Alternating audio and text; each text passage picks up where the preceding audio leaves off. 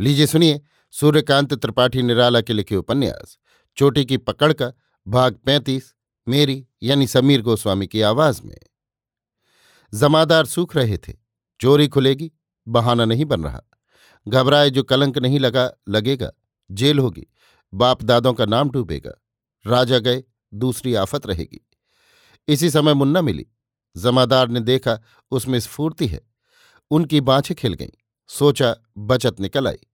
मुन्ना ने अलग बुलाया। वे चले। दोनों घाट की चार दीवारी की आड़ में एक मौलसिरी की छाह में बैठे। मुन्ना ने कहा, अब किनारा साफ़ नज़र आ रहा है। क्या बात है? जमादार ने पूछा। एक महात्मा मिले हैं, उनसे आशा बंध रही है। कहीं धोखा तो नहीं? नहीं, सिर्फ़ तुम्हारा विचार है कि कहीं नीचा न दिखा दो। नहीं तो लड़की साफ़ बैठेगी। कैसे? पहले बताओ, तुम हमारे साथ रहोगे या नहीं? हमने तो बीजक तक दे दिया ठीक है, बात यह है, हम दूसरी चाल चलेंगे। क्या? रानी को दूसरी तरह हाथ में करना है। पहला वार खाली गया, वो राह कट गई। अच्छा हुआ, वो सूझ खजांची की थी, अपनी भी। अब लाठी भी न टूटेगी और सांप भी मरेगा। समझ में नहीं आया। जमादार, बहुत गहरी बातें हैं, एकाएक समझ में ना आएँगी। खजांची का साथ किसी सरकारी आदमी से है। खजांची की मार्फत एजाज से राज लेना चाहता है और हमारे राजा साहब का। राजा साहब सरकार के खिलाफ फंस जाएँगे, क्योंकि वे रास्ता बताने वाले हमारे नए गुरुदेव के मददगार हैं और गुरुदेव सरकार के खिलाफ कार्रवाई करने वालों में हैं। स्वदेशी का जो आंदोलन चला है, गुरुदेव उसमें है। सरकार चाहती है बंगाल के दो टुकड़े कर दें। जमींदार ऐसा नहीं चाहते। उनको डर है कि स्थायी बंदोबस्त फिर न रह जाएगा। इस देश में आंदोलन है। सरकार के लोगों का कहना है स्थायी बंदोबस्त न रहने पर इतर जनों को फ़ायदा पहुंचेगा। मुसलमान जनता सरकार के पक्ष में की जा रही है।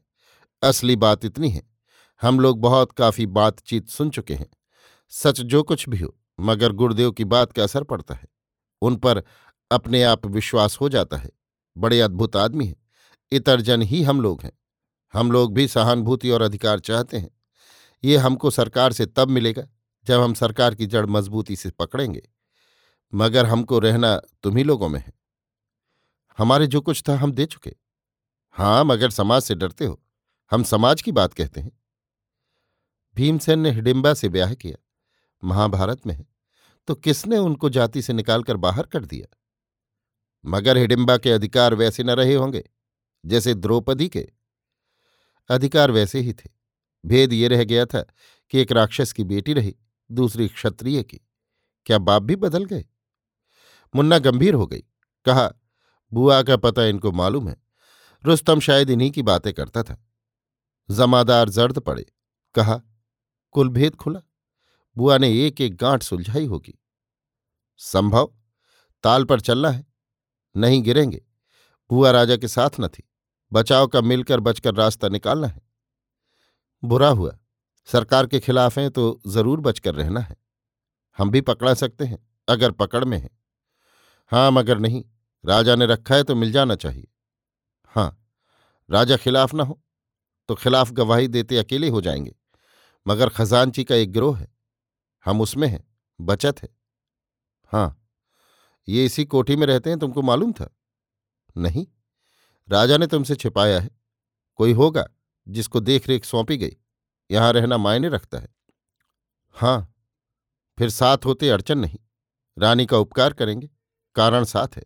राजा को ये मिला दे सकते हैं।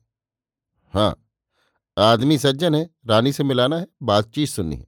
अगर रानी से किसी की मार्फत बातचीत कराई तो मैं हूँगी। खुद की तो सुनूँगी, बहाना है। हाँ इनका भेद मिलेगा, आगे भी मिलता रहेगा। इनको काम के लिए धन चाहिए, मैं मदद करूँगी। इस तरह इनका बाजू पकड़े रहना है। पूरी जानकारी हासिल होगी। जैसे अंधेरे में हूँ, तुमने लंबी दुनिया देखी है। हमारा देश छह सौ मील है। तुम जगह देखना चाहो, चलो दिखा दो। रानी के पास ले चलते वक्त दूर से देख लेना, छिपकर। अभी आप सुन रहे थे सूर्यकांत त्रिपाठी निराला के लिखे उपन्यास, चोटी की पकड़ का भाग पैंतीस, मेरी यानी समीर गोस्वामी की आवाज़ में।